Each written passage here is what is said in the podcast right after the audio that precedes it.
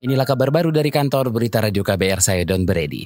Badan Pengawas Pemilu Bawaslu mengancam bakal mencabut akreditasi Lembaga Pemantau Pemilu 2019 yang melanggar aturan. Anggota Bawaslu Muhammad Afifuddin mengatakan jika akreditasi dicabut, maka hasil pemantauan lembaga itu tak diakui. Ketentuan ini juga berlaku bagi lembaga pemantau dari luar negeri. Bentuk pelanggarannya semisal lembaga tersebut membandingkan aturan pemilu di Indonesia dengan negara lain. Ya pasti lembaga dalam negeri pun kalau itu kemudian melanggar ya kita cabut akreditasinya, kita keluarkan dari posisi dia sebagai pemantau sehingga opini apa pun yang dikeluarkan tidak kita anggap. Bawaslu telah merilis 51 lembaga pemantau pemilu 2019 yang sudah terakreditasi dan terverifikasi. Sebanyak 49 beras 49 lembaga berasal dari dalam negeri dan dua dari luar negeri.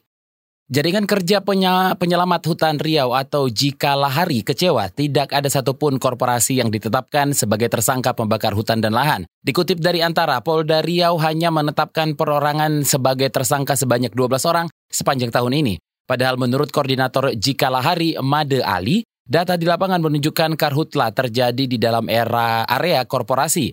Di antaranya di areal PT Sumatera Riang Lestari di Rupat, PT Satria Perkasa Agung di Rokan Hilir, PT Rimba Rokan Lestari di Bengkalis, dan PT Surya Dumai Argo di Dumai.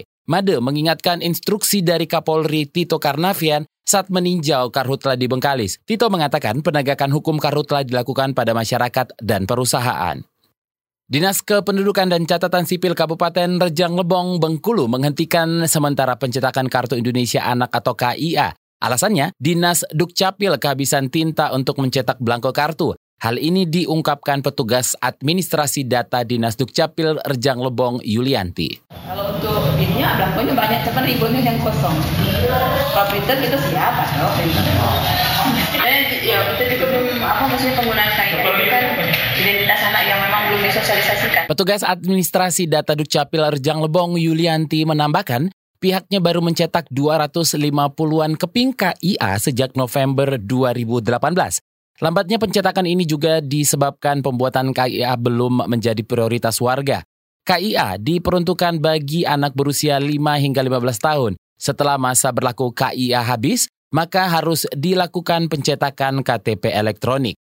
Dari berita mancanegara, saudara istri pemimpin oposisi Venezuela, Juan Guaido Fabiana Rosales, akan bertemu dengan Wakil Presiden Amerika Serikat Mike Pence di Gedung Putih Rabu waktu setempat. Rosales juga dijadwalkan bertemu dengan ibu negara Melanie Trump di Florida sehari setelahnya. Dikutip dari Reuters, Pertemuan itu untuk menunjukkan dukungan Amerika Serikat terhadap Guaido yang mendeklarasikan diri sebagai presiden sementara Venezuela. Guaido mengklaim Nicolas Maduro tak sah menjadi presiden Venezuela karena ada kecurangan dalam Pilpres 2018.